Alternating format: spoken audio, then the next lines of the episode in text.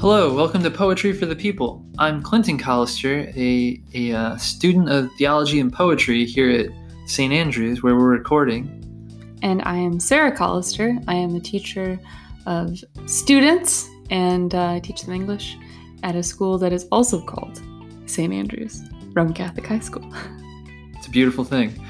so, so uh, we're very excited to bring you this special Advent edition of Poetry for the People Hmm. today, in in which our overarching theme is is uh, the star and the nativity. So we're going to be looking at two poets. One of them is a local named Robert Crawford, A Scotsman. a Scotsman. Yes, he actually writes many of his poems in Scots, and Makes he- it a little hard to understand. yeah, yeah, some of those are tricky, but but uh, This one isn't in this one is not in Scots, no. And and he teaches creative writing in English literature here at the University of St Andrews, and he is a T.S. Eliot scholar. He's written a book on the young Eliot, and he has a new one coming out on the older Eliot in, in a couple years. And so we we thought that it would be really um, fun to pair the two poets' respective nativity poems. So, what are those two poems we're going to be looking at? We have Stars by Robert Crawford and The Journey of the Magi by T.S. Eliot. Yes, so so we're really excited to bring you those. And before we actually get into reading those poems and discussing them, we just wanted again to to thank our Patreon supporters for their generosity. We we greatly appreciate it on a personal level, and Hmm. we we also uh, ho- hope you enjoy the ways that we're trying to further the the spread of good poems into the world and give them to you. So. We couldn't do it without you. We couldn't do it without you. And as, as a, a Christmas present, you can expect another original poem if you're one of our supporters over the Christmas break. Yes.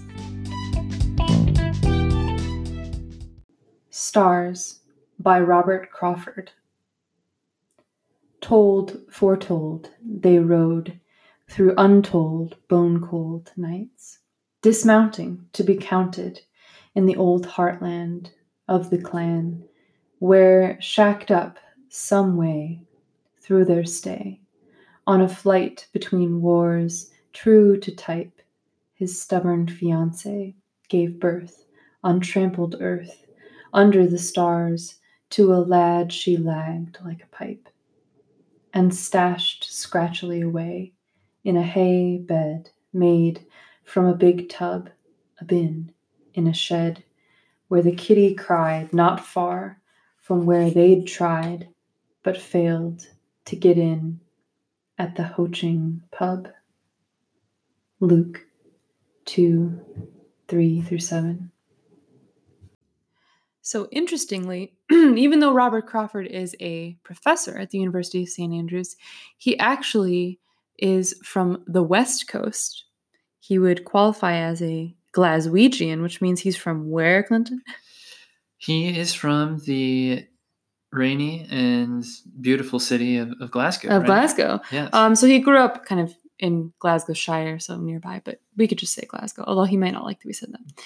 Um, he is an, a really an incredible person, a Scottish nationalist who loves his his Scottish homeland and writing about the beautiful landscapes and the people he encounters. He celebrates the the common man and the common language, the Scots language, which distinguishes it from um, you know the Irish and the English. Um, so he celebrates those traits. But he himself was born and raised in, in the Glasgow area. His paternal grandfather was actually a minister in the Church of Scotland. And uh, I guess Robert Crawford said at one point in his life that he considered himself to be a Christian with a Presbyterian accent rather than an actual Protestant. Um, and he feels like this faith is part of his, uh, I don't know, West Scottish identity. Um, he is interested in post Enlightenment Scottish literature, and he really enjoys the poetry of Robbie Burns or Robert Burns, as you may know him.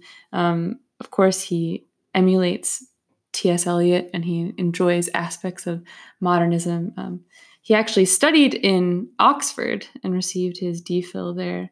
Um, but before that, he went to the University of Glasgow. So a true Scotsman at heart. Um, and we found this book of poetry when we were in a lovely little bookshop in Edinburgh. Yes, yes, exactly. Our friend Ewan recommended this bookshop, and we were caught in a downpour, and we went into it, and I, we had been looking into who the poets were that were on campus here, and uh, Robert Crawford was one that we really he liked liked his work. He his his poems had caught our attention, and and same with Don Paterson. And so Mm. we were flipping through the books, and we found this this collection called the Testament, right? Yeah, just Testament. Testament. It's his latest collection. So he has other collections. Um, started being published in the '90s, but um, I think one of the favorite titles of mine is "The Tip of My Tongue," which I think Mhm. speaks to his love of you know the the Scots dialect and When when we were dating and Sarah was li- living in Brooklyn, our favorite coffee shop that we would go to was called Tip of the Tongue. Oh, yes, and it sadly closed. Yes, it was. regrettable. But um, yes, so he's lived a very interesting life, and I think this poem reflects his complicated relationship with with faith, and also his view of uh, the nativity from the perspective of someone who lives in Scotland. Very much so. This is one of the things that I find quite charming about this poem. A lot of people, uh, when they when they look at religious texts, are focused on historical specificity and Yeah. accuracy nowadays. Where in Bethlehem did they go? You know, yes, and and also there's this sort of critical eye thrown on the people in the pews who who uh, imagine the incarnation happening. In, you know, in, in their in their town, in their their village neck of the woods. and and try to interpret the story in a way that is really local to them. And I like that in this poem, Jesus is a lad. Jesus is Jesus is a lad, right? And he's carried kind of like a, a bagpipe. And and I like that that uh he's put in a bin, isn't he, or something? Some, yes, a bin, a bin, which in in Scotland is a a trash can essentially. Yeah, well, yeah, yeah, and well, you've run into problems with the term bin, right? Because in, in your classroom, Oh, right. Well, we don't have to get into that, but yes, I mis misnamed something that I thought was a bin. It was yeah. Well, Anyway. the, the point being that it's just different terminology than we have in the states. There's nothing, nothing negative negative about it really, but it's just fascinating. And so he really, I I mean, from the the weather to the way that this young man and woman speak to the whole thing, it, it feels very Scottish. And I think you know that that's that's sort of an important aspect of the the idea. I, I mean, there is the particularity, of course, of of Jesus being born of the house of David and so on. Hmm. But then there's also this this point that uh, every every God came in human flesh, and so it matters for every person in every different place. You know, and and I think that that really comes through. Hmm. Yeah, I, and I think the way that this poem is is formatted with this really really short staccato lines, Right. um, it's supposed to be something that is accessible for the everyman. For uh, it's not you know high level uh, doctrine, theology, and you know complex themes and language that reflects that, but it's it's the average man. You know Yeah. the the story f- written in a form that anyone can access, and I I really enjoy that part of this poem. That it's it's celebrating something very beautiful, but in a simple way. right. Yeah. Anyone can appreciate the stars, right? Yes. and and I think that, that comes through in this poem. Well, let's let's revisit a, a few of the lines that really left an impression on I me. think that just the way it starts out with uh, those first four lines and the rhyme that kind of cycles through told, foretold, they rode through untold, bone cold nights. Um, there's just this really tight internal rhyme there, and um, and it hits you like the cold of what was untold, the mystery of it all. Why are we even doing this? Um, but but then there's this revelation at the end of this is the meaning of, of birth. But um, but w- when you're in the thick of it, it's it's frustrating. You're you're you're cold and you're and maybe you're angsty and you just like to, to have a, a hot cuppa and get near the fire. Uh, well, y- yes, you, you definitely, I, I think, can feel the cold when they talk about bone bone cold. If you Mm. spent much time in Scotland in the winter when when the rain is coming down, I'm currently wearing three shirts. Put yes, it that way. yes, it's true, it's true. I, I even though we're inside, I have a scarf on right now. he is wearing a scarf. and and so that that really comes through and also the fact that they're turned away right and, and they're Mm. not turned away from a, a, a bethlehem inn Mm. but but what, what is it called exactly From a Hoaching pub. a poaching pub yes that seems so appropriate uh, and, and it's it's fascinating here in scotland it seems like everybody has a a shed in, in, in their back in their backyard yeah. like we even That's have, true. We even have a wee shed. We have a wee shed, and and of course, wh- where is it that that uh, the young lady is giving birth? Uh, well, there's a bin tub, which is the, you know, supposed to be the manger. And then they're in a shed. They're not in a cave or some sort of Barn. barn, but it's a, yeah, it's a shed, which is uh something any Scottish person would be familiar with. definitely, definitely. Yeah. Yeah. Um, he- it- Crawford's been been a, a great discovery. We're really enjoying his work. It's funny that you that you mentioned that his his grandfather was a Presbyterian minister. That Yeah. that brings one one of his Scots poems that we read kind of describes uh, a Presbyterian church, and it, it's uh, quite quite vivid. Like it sounds like something he knows well, and so that makes sense. I, I didn't know that detail about his life before. Well, I valued the the synthesis of Scottish culture with a story that is um, so familiar, but told in a, in a beautiful and, and interesting new way. Yeah, I think the the the, the star casts a new light on it. Right? Mm. It, it, it definitely you, you go away th- having having the story come alive again in a new way. Absolutely.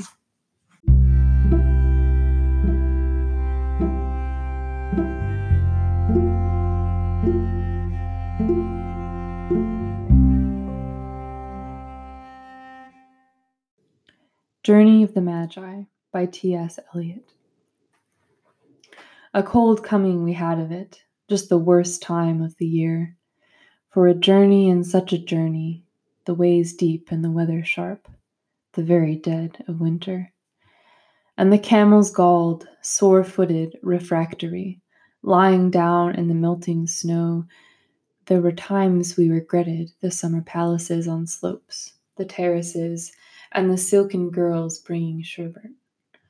Then the camelmen cursing and grumbling and running away and wanting their liquor and women, and the night fires going out, and the lack of shelters, and the cities hostile and the towns unfriendly, and the villages dirty and charging high prices. A hard time we had of it. At the end, we preferred to travel all night, sleeping in snatches with the voices singing in our ears, saying that this was all folly. Then at dawn, we came down to a temperate valley, wet below the snow line, smelling of vegetation, with a running stream and a water mill beating the darkness, and three trees on the low sky. And an old white horse galloped away in the meadow. Then we came to a tavern with vine leaves over the lintel, six hands at an open door, dicing for pieces of silver, and feet kicking the empty wineskins. But there was no information.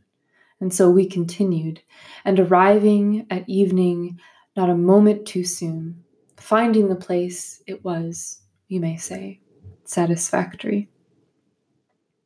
All this was a long time ago, I remember, and I would do it again, but set down this, set down this. Were we led all that way for birth or death? There was a birth, certainly. We had evidence and no doubt. I had seen birth and death, but had thought they were different. This birth was hard and bitter agony for us, like death, our death. We returned to our places, these kingdoms, but no longer at ease here in the old dispensation. with an alien people clutching their gods. I should be glad of another death. Thomas Stearns Eliot was an American born in St. Louis who moved over to to Britain uh, later in life, and this had a major impact on him. He he came from kind of a, a, a well off uh, humanitarian family in St. Louis, and he he uh, really had a, an, an, intellectual journey that comes through in this poem in, in some significant ways. He he studied at, at Harvard with George Santayana and Irving Babbitt and, and Paul Elmer More had, had a big influence on him. And so he kind of came under the influence of what was called the, the new humanism at the time.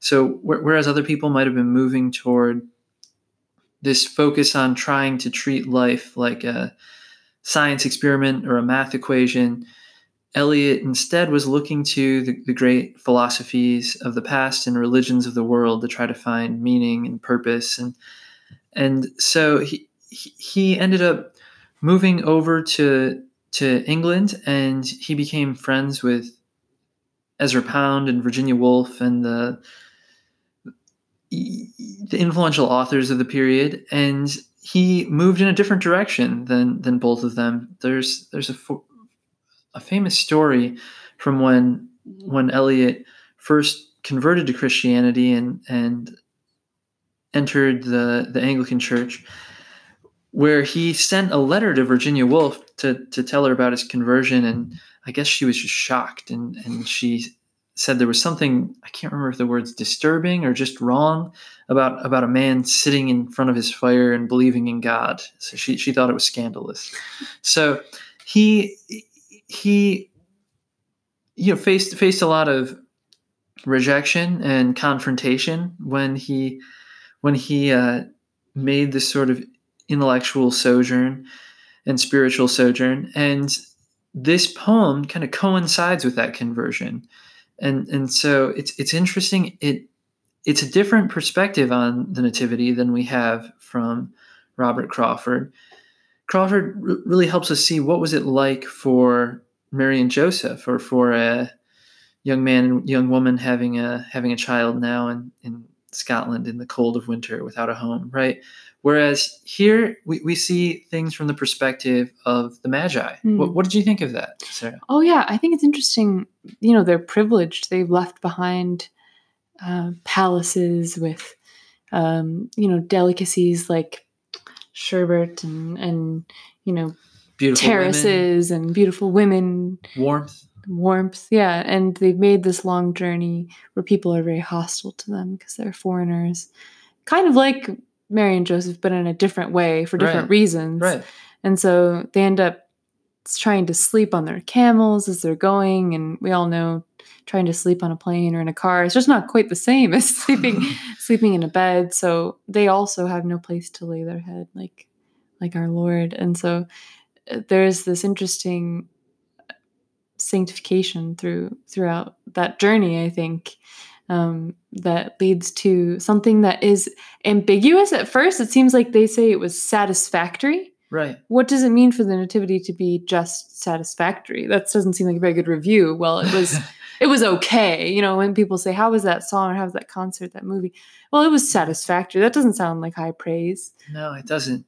Well it, it makes you think i think I th- you know, a lot of people say, oh, the, the sort of people that believe that that uh, God became a baby, they're just looking for some kind of uh, warm blanket, you know, to kind of comfort mm. themselves. And, and I think it's Flannery O'Connor who says that Christianity is is not a warm electric blanket, but it's the cross. Mm-hmm. And and I think that also comes through here that that yeah. that um this journey took a lot of faith, right? That that they were actually going somewhere worthwhile, mm. and all that suffering was worthwhile. And then even after they go and they find what they were looking for, I, you, you know, it doesn't make everything better. It doesn't make everything better or easier. It seems like now they're in a new predicament because they're strangers in a strange land, and they see what's the the line about the idols Oh yeah, with an alien pe- um an alien people clutching their gods. Yes, yes. So so now they look around them and they see they see alien people clutching their gods, right? People are worshiping things that just don't make sense to them. Mm. It doesn't add up. Yes, and this idea there's that turn in the last stanza of birth and death. Um, that the birth of this baby is is like a death for them because I think in a way they are dying to their old selves, they're dying to the sherbet and the, Yeah. and the beautiful young women. which is very hard and it's painful to leave behind those things, those comforts, um, and just this idea that e- even in a birth you could be convicted to, you know, be reborn, but that rebirth requires a shedding of, of the old and um, even though at the end they say i should be glad of another death and it's fascinating. I, you know, you know, I ne- I never imagined the the the magi from the biblical narrative dealing with cold or, or snow or those sort of things. yeah but I think you don't Eli- really think about it El- Eliot lets a little bit of that kind of um, perspective come into his poem as well. What's the line about their their uh, struggles in the weather, their travails? well the first stanza says you know a cold coming we had of it. Hmm and he, he uses the word hard. We had a hard time. And, and just this idea that um, they were in the very dead of winter. And then they leave the winter um, and they descend into bethlehem is again a place that is below this you know mountainous region where there's snow. And all of a sudden things smell like warm vegetation again. And and he, they're kind of thawing out from the journey. And and there's this promise of warmth and vegetation new life right? Um but yeah initially it's it's so cold and terrible and there's there's a lack of shelters and the cities are hostile and the towns unfriendly the villages are dirty and charging high prices. It's like every traveler's nightmare right? You know they're price gouging us. Um and yeah they're sleeping just whenever they can And yet, the journey is really compelling, right? It seems worthwhile, even though there's all this hardship along the way. Mm. Yeah, there's a t- there's a turn in the middle stanza too. I would say in uh, a conversion, right, Yes. where they begin to have their hearts thawed by by this birth of this tiny baby. That probably this this whole concept probably seems crazy to everyone they left behind. You're on, on a wild goose chase or something. I bet. I bet it's it's it's like Virginia Woolf, you know, thinking about the man by the fire. Something wrong about what they're doing. It just doesn't make any sense. It doesn't add up. It's so wrong that maybe they got it right. Yeah. uh, yeah. So uh, there's a, a great recording online of uh, Eliot reading this poem himself. so good. Yeah. And I, I highly recommend recommend my it. favorite part is when he does that um, in the i tried to do it myself but in the last stanza set down this set down this you know he just with his very austere voice it's really chilling Mhm. um yeah what a great poem It is. It is definitely.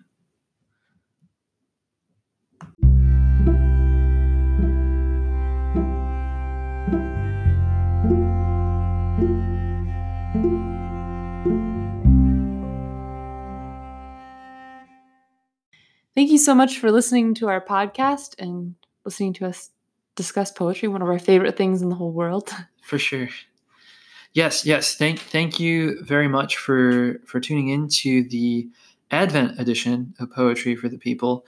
We in eager I'm, I'm sure you've been waiting in eager expectation for this episode indeed, indeed. I mean, Advent is a wonderful time of the year, the, the season of anticipation. yeah Uh, so, so Speaking of which, what are we anticipating in the next couple of months? Yes, yes. Speaking of which, uh, you can look forward to a little a little volume of poems that I put together as the editor of the Poets Corner. It's it's called The Slumbering Host, and a couple of poems that I've written will be in there, as well as poems by some some poets that, that we really admire. James Matthew Wilson, David Middleton, Marly Youmans, Sally Thomas. So if, if you if you want to pick that up, it's it's going to be a really good book. Uh, also, if if you would consider uh, becoming one of our Patreon supporters, we are going to have a little Christmas present for you in the next couple weeks. We're going to put out an episode where Sarah and I read a couple of our own original poems. So we, would love it if you would if you would support us. And that will only be exclusively for Patreon supporters. Exactly. So it won't be for exactly the, the public. yeah, yeah. But thank you, thank you very much, and, and we hope you have a blessed Advent. Indeed.